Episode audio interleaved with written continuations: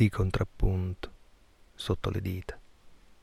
L'attrito del foglio dà forma a un suono dove il rumore si ferma, senza più spinta, le membra a un tratto legate per gravità, sotto il controllo del proprio peso.